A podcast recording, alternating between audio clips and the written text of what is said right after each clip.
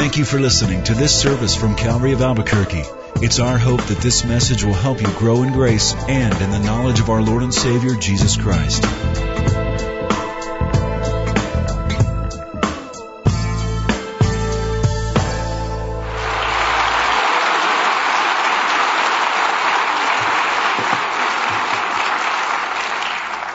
Okay, before we do anything else, I want to have your best smiles. Because there is, there is no other place that I know in the entire universe where you can get a crowd of people like this on a Wednesday night to hear somebody teaching the book of Leviticus. So, I, this is, this is, come on. Hang on. I'm going to switch it to video. It's it, this is a video now. Yeah. Okay, let's let's go. You just. Uh,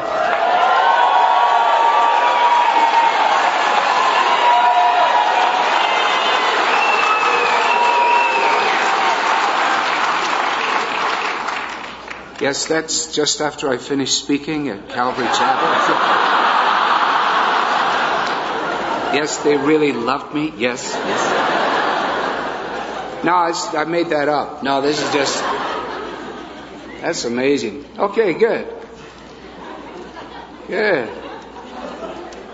Well, you can tell that I'm really jazzed uh, to be here. Um, it's a privilege to come. Um, I've known about this place for a long time. And um, so to get a chance to actually come and see it live is something for which I'm very thankful. I am a long way from Cleveland. I'm a lot longer away and further away from my home in Glasgow. And when I came to America in 1983, on the 3rd of August 1983, I didn't hardly, I think I knew um, two pastors in the entire country. Uh, neither of them were anywhere close to me. One was in Southern California and one was in Milwaukee. And I can tell you that it was a jolly lonely experience to uh, settle into that uh, uh, context there in suburban Cleveland. And now, 29 years later, I can hardly contain the sense of gratitude that I have to God for the way in which He has uh, proved true to His Word. You know, where it says that if you ever give up your family or your friends or anything for the sake of the gospel, which is surprising as it will be to you, that's what I did to come to America. Everybody thinks they want to come to America. I didn't. I wanted to stay in Scotland. And, uh, but, uh, but I had to leave all my family behind. And here I am tonight in the context of a Christian fellowship such as I can hardly imagine. And it, just to be able to engage with the men this afternoon and the ladies and then to be caught up in the praise this evening and to have the opportunity to open the scriptures with you now, um, I, I, I, rejoice in the privilege. And uh, I, I, esteem, I esteem your pastor in the gospel and uh, for, uh, for many more reasons than I will take time now to recount. I'd like to read not from the book of Leviticus, but from the Gospel of Mark and from chapter 14. And the songs have been well chosen this evening, I think. If they were not chosen in reference to what we're about to read, then uh, that makes it even uh, more remarkable than if they were. And we'll read from verse 1 through to verse 9.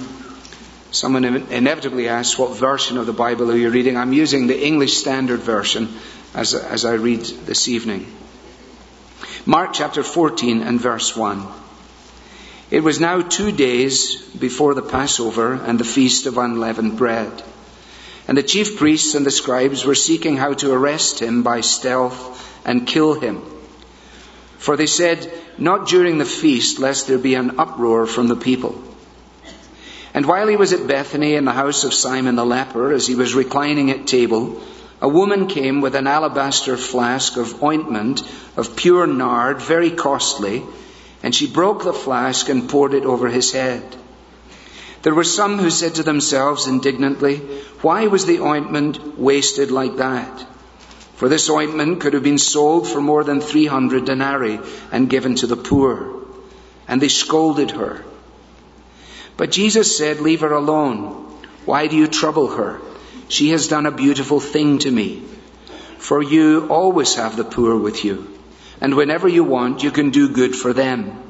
But you will not always have me. She has done what she could. She has anointed my body beforehand for burial. And truly I say to you, wherever the gospel is proclaimed in the whole world, what she has been done will be told in memory of her. Amen. Well, just a brief prayer. Father, what we know not, teach us. What we have not, give us. What we are not, make us. For your Son's sake. Amen. Well, we've reached that time of year when it's possible to walk around your neighborhood and see what the inside of your neighbor's houses are really like. Unless, of course, they've closed the drapes. But if they haven't, uh, the darkness of the outside makes it possible to get a little inkling of what's on the inside. Don't misunderstand me. I, am not a peeping tom. I've not been, I've not been going up people's driveways and, you know, and looking in their front window, but when the night is dark outside, it only takes a relatively small amount of light to attract us and to draw us in. And here, as Mark uh, moves uh, inexorably towards the events of the crucifixion, the darkness of what is taking place on the outside, as it were, serves as a backdrop to all of the light and to all of the beauty that shines out from the home of Simon the leper. The gospel records for us that the chief priests and the scribes were seeking for a way to kill Jesus. You would notice that at the beginning of the chapter. It was two days before the Passover and the Feast of Unleavened Bread, and they were looking for a way to kill him. The parallel gospels tell us that Jesus was no longer able to walk uh, uh, publicly among the Jews, openly among the Jews. The reason being that he had given orders to anyone who found him, to anyone who knew where he was, to let them know so that they might arrest him. And then from the darkness of that surrounding context and the darkness which is going to return in verse 10 with the unfolding story of Judas and his betrayal, it is against that dark background that what we find here in the home of Simon the leper shines out. And what I'd like to do is take just three phrases from these verses that we've read in order to help us to navigate the passage. The first phrase is, uh, and while he was at Bethany in the house of Simon the leper, as he was reclining at table, here is the phrase, a woman came a woman came. That's in verse 3. And then the phrase that you find in verse 5, they scolded her. And then in the response of Jesus in verse 8, she has done what she could. Or if you want it in just uh, three words, the first word would be devoted, the second word would be scolded, and the third word would be commended. First of all, the action of the woman, the reaction of the group, the summation and the commendation of the Lord Jesus. So then let's begin by noticing the way in which this is introduced to us with a simple, straightforward recording phrase, as he was there at the table, a woman came. Now it is surely worth paying attention to the fact that on either side of chapter 13, what we have is the record of the devotion of two women. You will notice if your Bible is open as mine is, that chapter 12 has ended with the record of the lady who came and put her offering into the box. A poor widow, verse 42 of chapter 12, put in two small copper coins which make a penny. And Jesus uses that as an opportunity to instruct his disciples. He says to them, Truly I say to you, this poor widow has put in more than all those who are contributing to the offering box. And his disciples, of course, would not immediately get that. How could it possibly be that a lady who has put virtually nothing into this box has put in more than all of the rest who have put significant amounts into the box? You see, the disciples had a very difficult time understanding the values of the kingdom. Despite the fact that they had been on the receiving end of the instruction of Jesus, that they had seen the miracles of Jesus, nevertheless, they still did not get it. They still did not understand what Jesus was really saying when he pointed out that the first would be last and the last would be first. They didn't fully grasp it when he told them that he had came to seek out those who were lost, the least and the last and the left out. And all the time he is again and again providing them instruction. Of course, the answer to the question that would be in their minds is that she had put in more, measured by sacrifice, not measured by amount the sacrifice that she made, measured by proportion. Because two cents out of two cents is a factor of one. One thousand out of ten thousand is a factor of a tenth. And so he confronts his disciples with the devotion of this lady. And then, as soon as you turn to the beginning of chapter 13, you find that they're doing what many of us are tempted to do when the sermon is over, when the study is finished, talk about something exactly other than that which we've just learned. And as they came out of the temple, one of his disciples said to him, Look, teacher, what wonderful buildings these are. So Jesus has just given them a lesson in sacrificial giving, and they want to talk about the architecture. As soon as he has explained to them, perhaps it is just that reflex action that many of us know. When the Spirit of God brings something home to our hearts, and immediately we're looking for some superficial way to move it, to get it far from us as we possibly can. Because we know that what we've heard is vital for us, and yet we resist it. Now I say to you again that Jesus' disciples were slow to grasp these things. And so you then have the Olivet Discourse, in all of the amazing uh, explanation of chapter 13, uh, some of the most demanding verses in the entire Gospel of Mark. And then you come out of that Olivet discourse with all of the prospects of the return of Jesus and the destruction of the temple and all of these magnificent things. You come into the darkness of the anticipation of the crucifixion itself. And then suddenly the door opens into the home of Simon the leper and a woman came. Now, the interesting thing we're told is that she came with an alabaster flask of ointment of pure nard, very costly. So, Mark tells us about the container. It was made of alabaster, which was a substance that in itself had some kind of intrinsic value. He tells us about the content of it, that it was made of pure nard, and he tells us about the cost of it. It was very expensive. Now, we had a little time with some uh, pastors this afternoon, encouraging them in relationship to the exposition of Scripture. My advice to them, if they were expounding this passage, uh, would not be to try and impress their listeners with everything they know about pure nard. Because what they know about pure nard is very little at all except what they have read in all the books that everybody else can read. But in order to try and impress with our knowledge of Himalayan vegetation and the kind of plants that you can find in northern India, the pastor spends an inordinate amount of time explaining the significance of this. It would be wrong for me then to use an inordinate amount of time explaining why the pastor should not use an inordinate amount of time in not doing this because the congregation is looking at you and saying, you are a pure, you are a pure nerd who knows nothing about pure nard. You don't, Pastor, you don't know the difference between a dandelion and a daffodil, so do not waste your time on trying to explain to us about Himalayan vegetation. What is the point? The point is the cost. The point is the cost. It was very costly.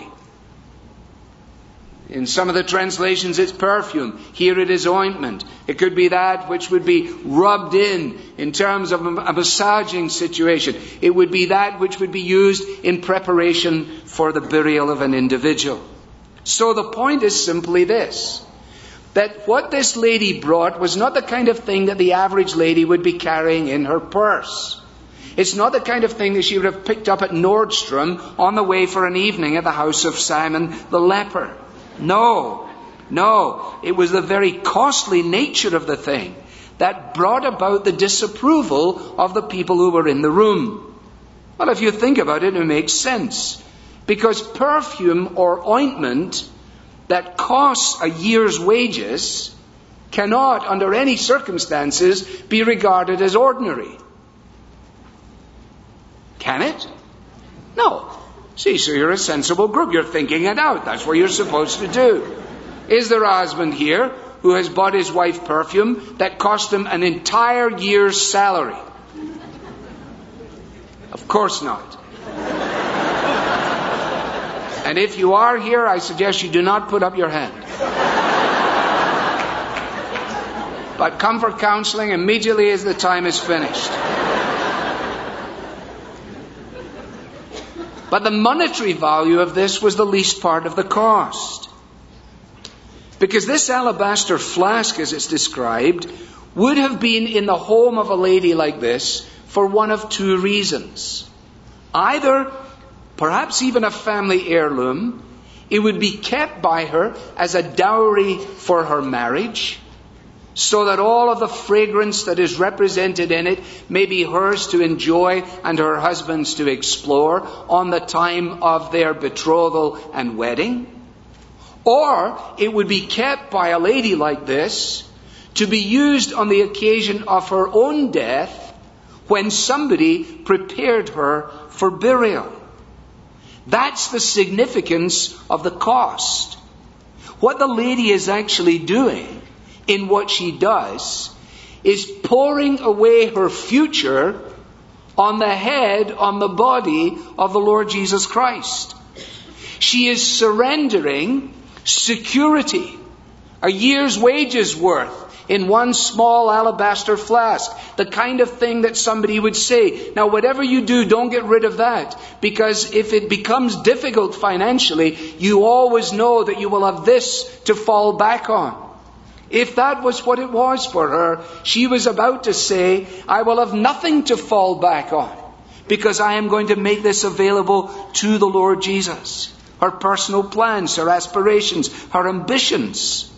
And not only that, she wasn't simply sacrificing future, but she was sacrificing her present. Judging by the way in which the people react to her, her social acceptability in the moment was jeopardized by what she did.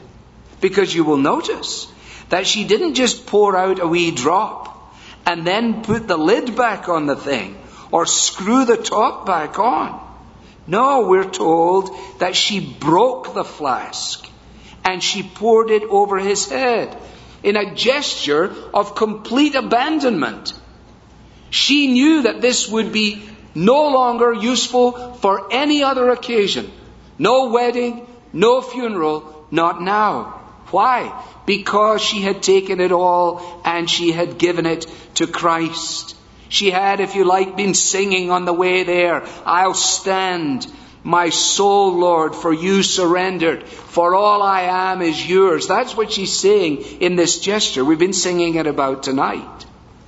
And if the breaking of the flask is viewed as an impulsive gesture, a gesture, if you like, of self forgetfulness in the moment, it is clearly a self forgetfulness in the moment that may be traced to a premeditated decision in a silent place unseen by anyone else. She had to have decided that she was going to do this. She had to, on her own, make that commitment. She would not have just gone ordinarily to a place like this carrying this material. So, somewhere in the secret place of her life, as she reacted to all she knew of Jesus, whatever all that was. And I think a lot more than many of the commentators give her credit for. But when she was alone, she said to herself, You know, this is what I am going to do.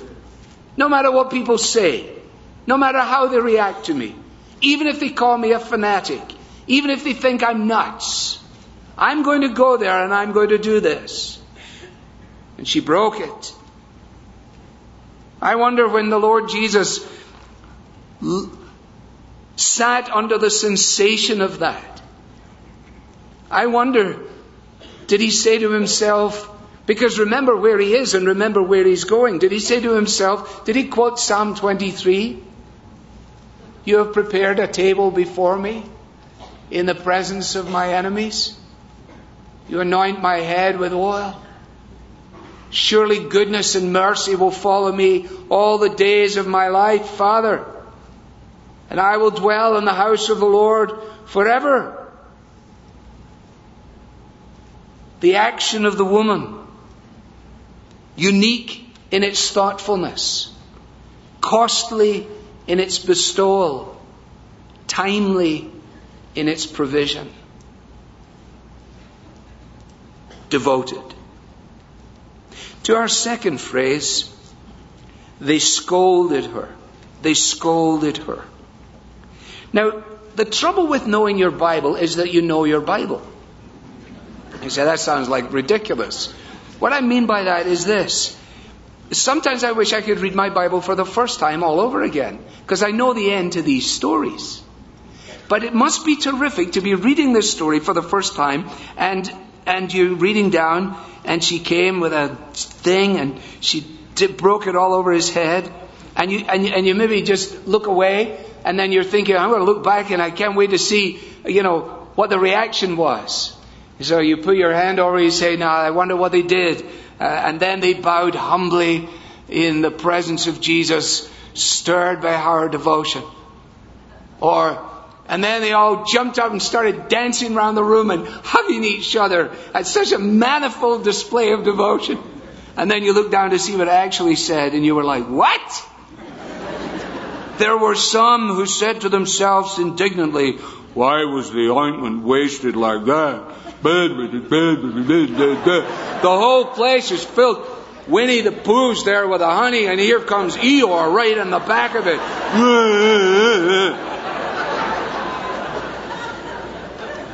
Incidentally, in passing, if you ever just let yourself go for God, hopefully you're not surrounded by a bunch of Eeyores because it's going to be tough for you.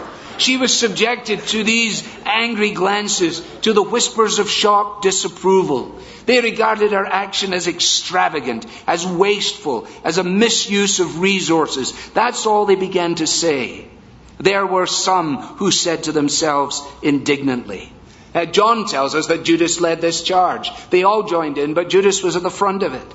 He could not fathom why it was that somebody would, from his perspective, waste something so valuable.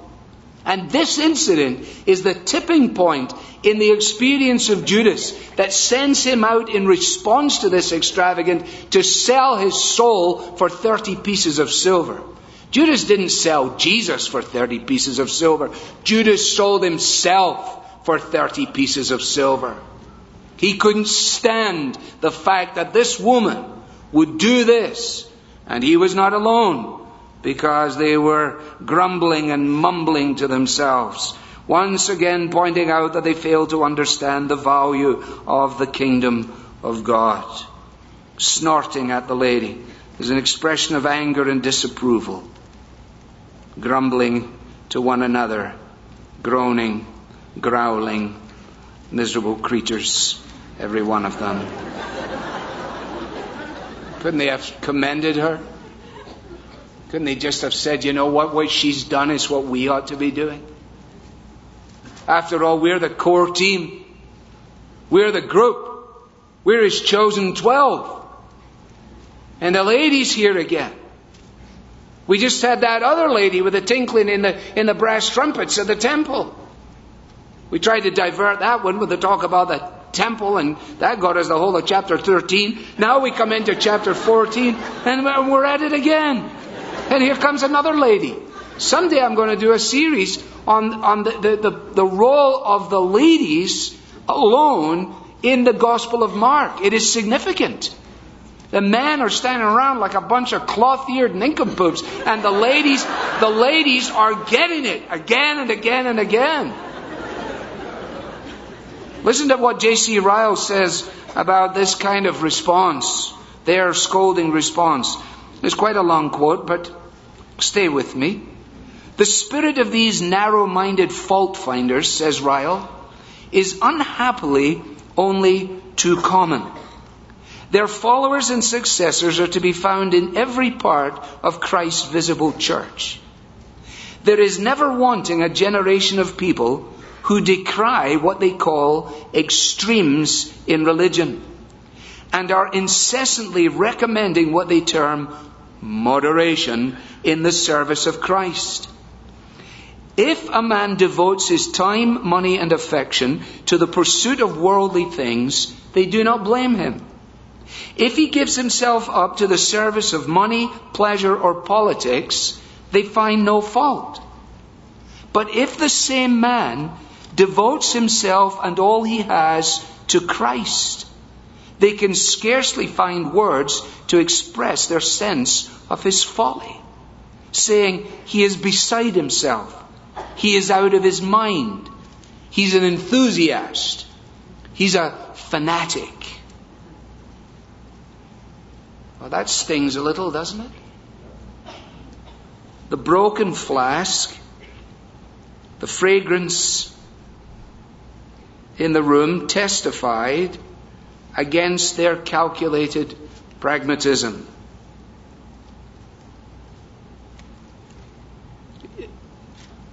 If this lady had shown up a little early so that she could share with the group what she was planning on doing that evening, there probably would be no record of her extravagant devotion. Because they would have talked her out of it. Somebody would have stood up and said, Not going to do it. Wouldn't be prudent. Not at this juncture. Right? There's always somebody there to say, No, no, no, no, we can't get sold out for God. No, no, you don't, you can't be doing that. No, no, no, you're to make the rest of us look bad. Let's just keep it at a nice moderate level. We don't know you coming in here with that stuff, smashing up a year's worth of wages and pouring it out like that. That's not good. She was scolded on account of the fact that her gratitude to Jesus caused her to give up this treasured possession. That's why they scolded her. Now, missionary biography is largely ignored in our day.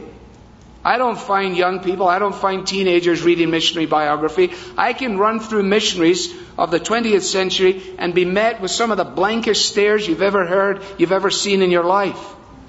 You just mention the people's names. And they look back at you like, oh, who's that? What team did he play for? Ah, was she in a band? I don't know. Who's she? Gladys Aylward. Never heard of her. Helen Roseveare. Never heard of her. C.T. Studd, C.T. what?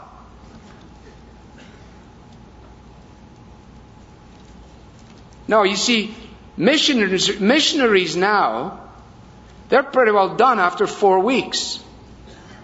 Short term. We're short termers. Oh, really? How does that work? Why don't you just join National Geographic and take photographs? Because that seems to be what you're doing most of the time in any case.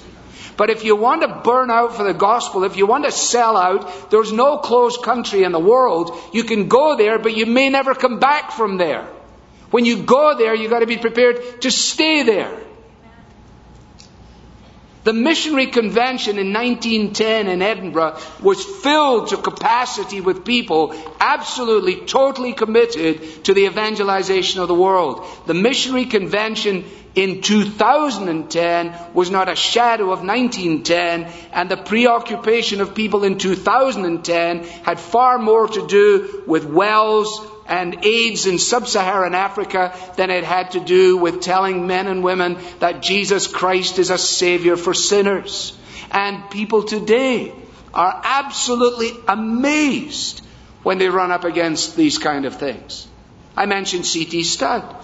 I'm not going to embarrass you by asking you if you know who he was, you, but you you know now because I'm about to tell you, and then you can go, then you can Google him, and then you'll know more than I know before the evening is out.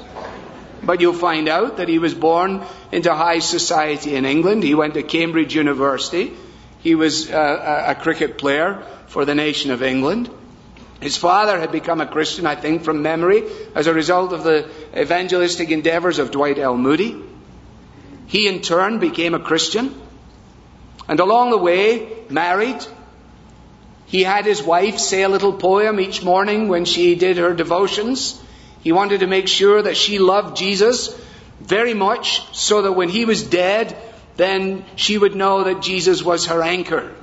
And so she had to say this little thing Dear Lord Jesus, you are to me dearer than Charlie ever could be. That was his name, Charles. It's kind of sweet, isn't it? It's very important. Our wives need to know that. That Jesus has to come first in our affections. We won't stand at the bar of God's judgment holding hands. We're not going up there as couples. We're not going there as families. We will stand there alone. We need to make sure that our nearest and dearest are co- committed to Christ, more committed to Christ than they are to us. So Studd decides he's going to pack it in and go to Africa. He's worth a fortune.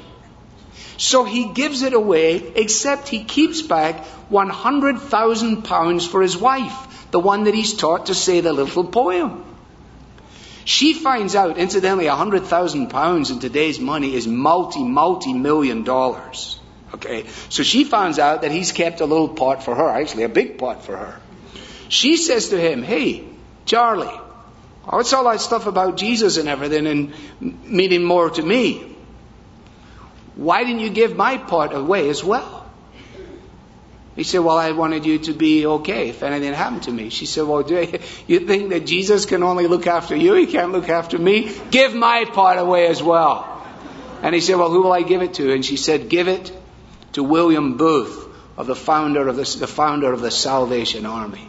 And that then was a foundational piece in Booth's commitment not only to reaching the poor with the means whereby they might be fed and clothed, but with the means whereby they might come to faith in Jesus Christ. And C.T. Studd walks out and into the night, as it were, and the rest, as they say, is history. You have the same thing in Eric Liddell. You have the same thing in Eric Liddell. The story of Eric Liddell is not the story of the 1924 Olympics and the fact that he ran for gold. It is the story of the fact that he died as a relatively young man as a school teacher in mainland China from which he never came back under the Japanese occupation. Died there as a teacher of those boys and girls. Burned his life out for God. And people said, well, you know, fair enough. But I just want to live in the comfort zone. Some want to live within the sound of church and chapel bell. Said William Booth, I want to run a rescue shop within a yard of hell. This is how C.T. Studd had it figured out. Similar, I think, to this lady. She in prospect, he in retrospect.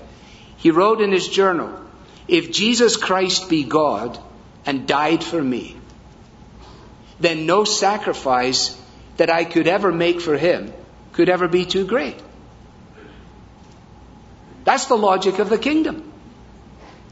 If Jesus Christ is God and died for me, then if I were to give my entire life away, to give everything away, it could never be a too great a sacrifice. You could never outgive God. All over Cleveland, and I'm sure all over Albuquerque as well, there are names on buildings. Because philanthropy is the name of the game. Gates, Buffett, the billionaires are now the philanthropists of the world. Look how wonderful we are giving it all away. It used to be, look how wonderful we are earning it all. Then it didn't feel so good just earning it. So they thought, well, maybe we'll see how it feels giving it away. Put your name on a building and so on. Who can gainsay that? Is wonderful. We're thankful. Every hospital and so on. That's fine. But listen, that's not the issue. To convert one sinner from his way is an event, said Smeaton, of greater importance than the deliverance of a whole kingdom from temporal evil. And the woman came. And they scolded her. That brings us to our third and final phrase. Jesus the recipient of her devotion, the observer of their reaction, now pronounces her commendation. Leave her alone. Why do you trouble her? She's done a beautiful thing to me. For you always have the poor with you, and whenever you want, you can do good for them. Jesus is actually quoting from the law. Might even be Leviticus, I can't remember. because in the law, it says there will never cease to be poor in the land. Jesus is actually tying this in to what they knew from Old Testament law. The law itself said there will never cease to be poor in the land. That didn't mean that the poor should be disregarded, but rather that the poor were an ongoing obligation and an ongoing opportunity for ministry and for grace. Hence, you have, for example, in the story of Ruth and Boaz, remember? And Ruth goes into the fields of Boaz, and Boaz says to his men, Make sure that you don't pick everything up on the fringes of the field, so that Ruth may be able to glean the stuff that is left over. Why was that? That was the provision for the poor. That was in order that they might be able to be the beneficiaries of the generosity of the landowner. Jesus is making that point very clearly. But the disciples are using that as an excuse. John actually says that Judas was the one who said this, and the only reason he said it was because he was a thief. That's what he says. He actually calls him out. The disciples, bless their hearts, are just always on the wrong side of the equation. Aren't they? You know, here's an opportunity for them to go, Jesus, let's all hold hands now and, and just have a great evening. This has been fantastic. And this lady, is no, no, they're like, I can't believe she did that. That's unbelievable. I, man. But what is nothing new? Jesus. We were out this afternoon. We saw a man. He was, he was casting out demons in your name. But we told him to stop.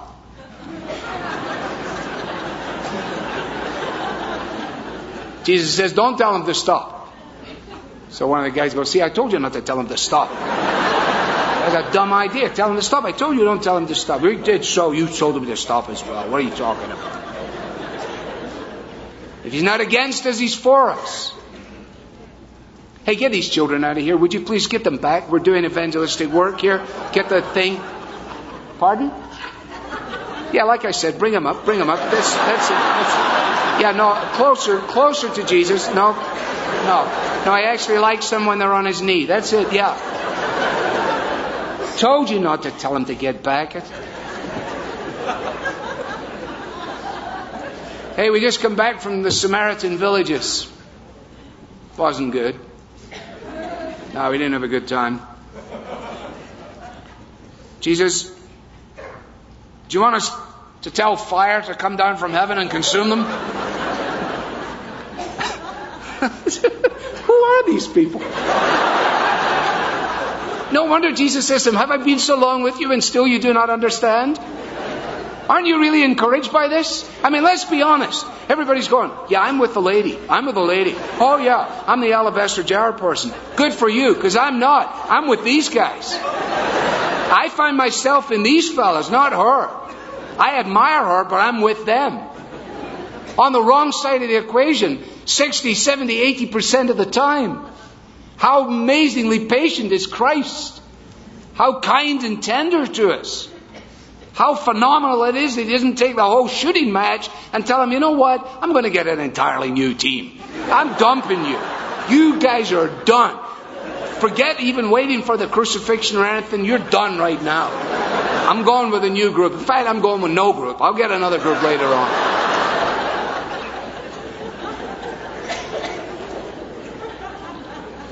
So it's, it's perfect. I mean, it's par for the course. And they scolded her. And Jesus said, What do you think you're doing?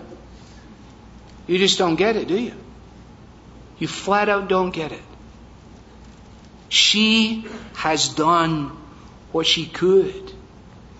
Judas is about to walk out of here, out of the sunshine, as it were, out of the brightness, out of the illumination of Simon the leper's home into the darkness. John says that he went out and it was night. He's about to go out and to say, What will you give me? What will you give me? No true follower of Jesus is supposed to be asking that question. What do I get out of this if I, if I give this to you? What if I sell myself out for you? He couldn't stand it. Leave her alone. Why do you trouble her? She has done something beautiful. The word there for beautiful or good is kalos. Agathos is intrinsically good. Kalos is beautifully good. So an injection from the nurse is agathos. But if she's a nice nurse, it might be kalos. So it could be intrinsically good, but like not nice. But then it could be nice. And that's the word that Jesus uses here. She has anointed my body. Her act of humble, costly bestowal is preparing me for burial. Now think about this for just a moment. This was an essential part of the burial of any Jewish person. No Jewish person would be laid in a tomb without having been anointed for burial. Jesus knows that the events that are about to unfold are going to afford no opportunity for his body to be anointed. Remember, it says that on the first day of the week, the women went to the tomb with the spices to try and fill in the gaps. She has anointed my body beforehand for burial.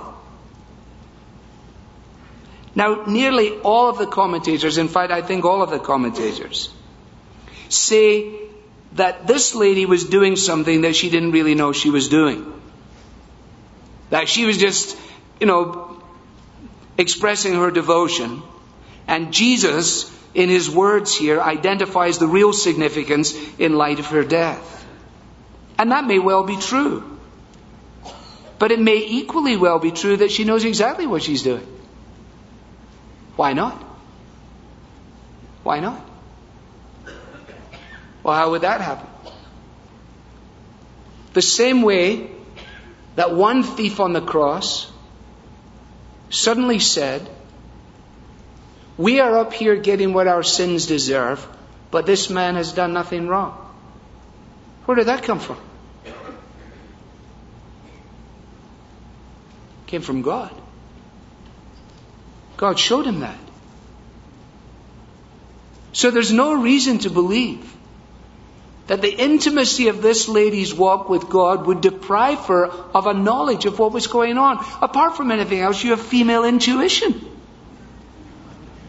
And I don't mean that in a, in a facetious way at all. I mean that sincerely. that the female gender, and yes, there is gender. Have you heard of gender lately? There is a distinction between male and female. There is a radical difference between a man and a woman, a difference that God wrote into our very lives. So there is no reason for us to assume that because these tin heads don't get it, that this lady does get it.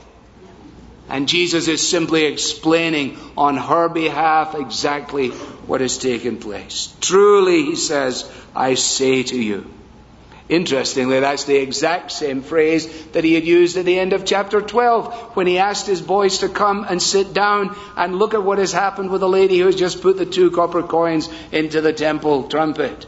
He used the very same phrase. Verily I say to you, this lady has put in more than all the rest. Here we are again. Verily I say to you, she has done what she could. What a wonderful phrase. She has done what she could. And Jesus says, what she has done will serve as a perpetual memorial of the true response to the one who became poor in order that we might become rich.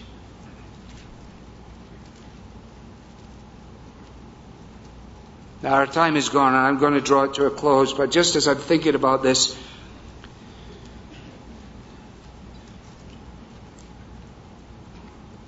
the spirit of the Pharisee mistakes grace for waste. Why would you waste this? You don't understand grace. How could it possibly be wasted? Do you remember Jesus told the story? To confront those who were stuck in their own righteousness and look down on everybody else. And a certain man had two sons. And the younger of him said to his father, Father, give me the portion of goods that falleth unto me. And he divided unto them his living. And not many days after, the younger son went and took his journey into a far country, and there he wasted his substance with riotous living. And there was a famine in the land, and he began to be in want. And he went and joined himself to a citizen of that country who sent him into his field to feed pigs. And he fain would have filled his stomach with the husks that the pigs were eating, but nobody gave him anything at all. And when he came to himself, he said, I will arise, I'll go back to my father, say to him, I've sinned against heaven, and in your sight I'm no longer worthy to be called your son. Just make me as one of your hired servants. And he arose and he came to his father. And when he was yet a great way off, his father saw him and ran and fell on his neck and kissed him. And he started his speech, I've sinned against heaven. And, and, and, and the father said, Hey, cut that out for now. Bring the shoes. He needs shoes. Bring the robe. He needs a robe. Get the pig. We're having a party. Start the music. We're going to dance. Let's get the thing going.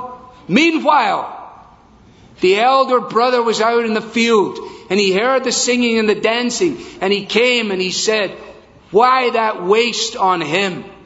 Why would you waste that on him?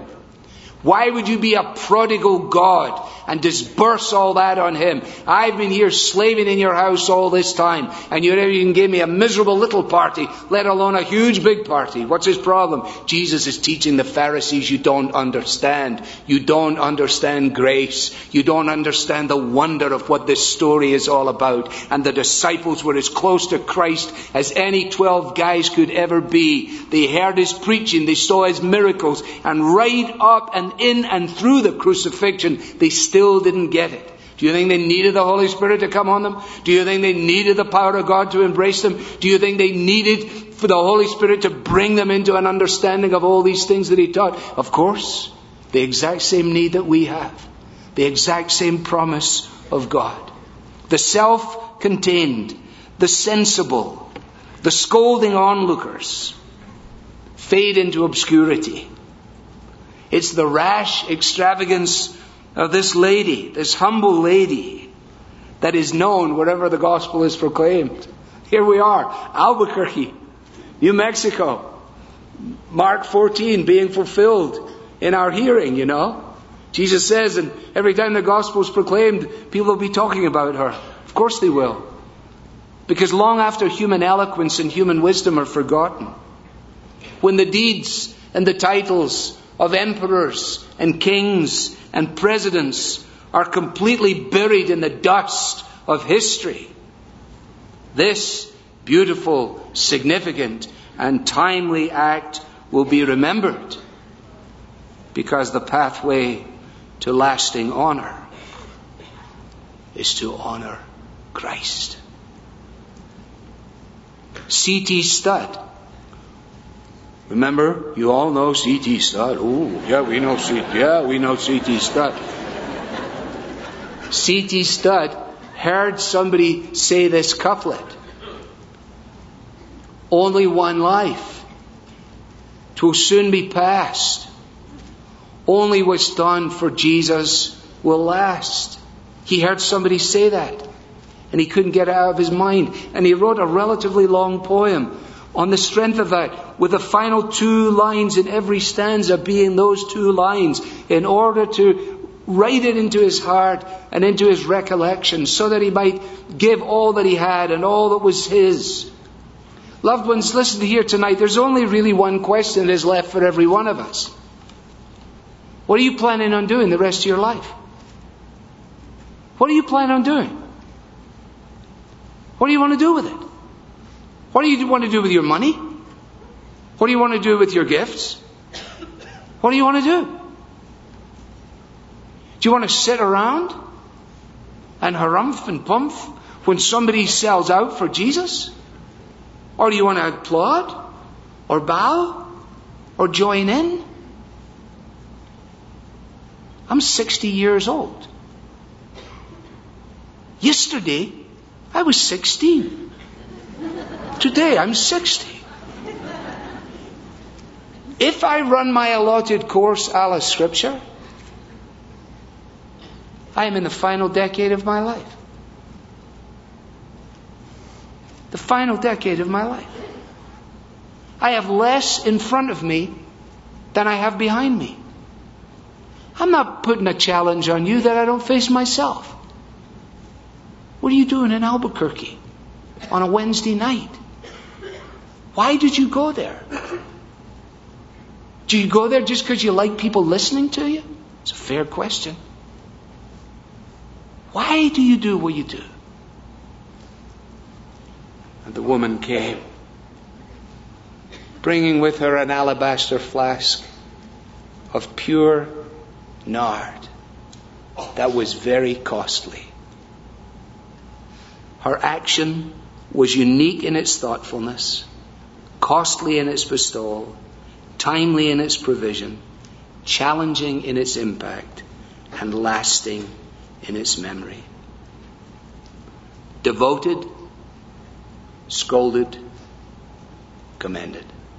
At the end of the day, it doesn't matter what you say about yourself. At the end of the day, it doesn't actually matter what others say about us. At the end of the day, there's only one thing that matters, and that is what God is going to say about us. That's why Jim Elliot said although he was studying for a Bachelor of Arts degree at Wheaton College, he was actually studying for his AUG. 2 Timothy 2.15, study to show yourself approved unto God. He said, that's what I'm really studying for. I want to be approved unto God. Little did he know that within relatively short order, the waters of the Curaray River would mingle with his blood and with the blood of his colleagues as he finally now lives out what he wrote in his journal. He's no fool who gives up what he can't keep to gain what he can't lose. That is the economics, if you like, of the kingdom of God. Look at this potential tonight. Look at the vastness of the world that we live in. Don't be despondent about kings and presidents. Where I come from, we had an empire once, much bigger than this. It's gone. This one will go too. It's probably on its way right now. But that's not what we're here for.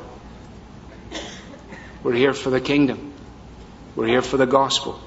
We're here because we have in front of us a picture in Revelation 7 of a company that no one can number from every tribe, nation, people, and language who are gathered before the throne of God.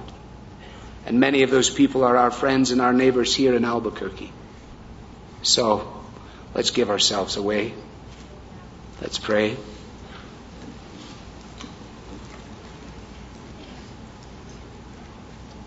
Let's just take a moment and ask God to banish from our recollection anything that is unhelpful or, or untrue. And then ask the Holy Spirit to burn into our conscience and lives all that is of Himself. It's relatively easy for us to sing the, the magnificent words that we've used in the precursor to our study of the Bible. It's another thing to actually live them out when we're on our own in the factory, driving the truck, working in the bank, loading the laundry, making the lunches.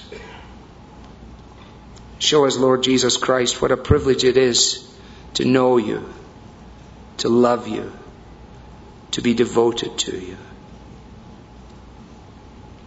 Fulfill your purposes in our lives and in this place, we pray. For Christ's sake. Amen.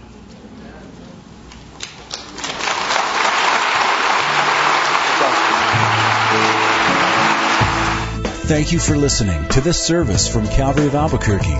If you would like more information about what you've heard in this message or about Calvary of Albuquerque, please visit our website at www.calvaryabq.org. If you have made a decision to follow Christ or would like someone to pray for you, please leave a message with our Prayer Watch line at 505 344 3658. Thank you and God bless.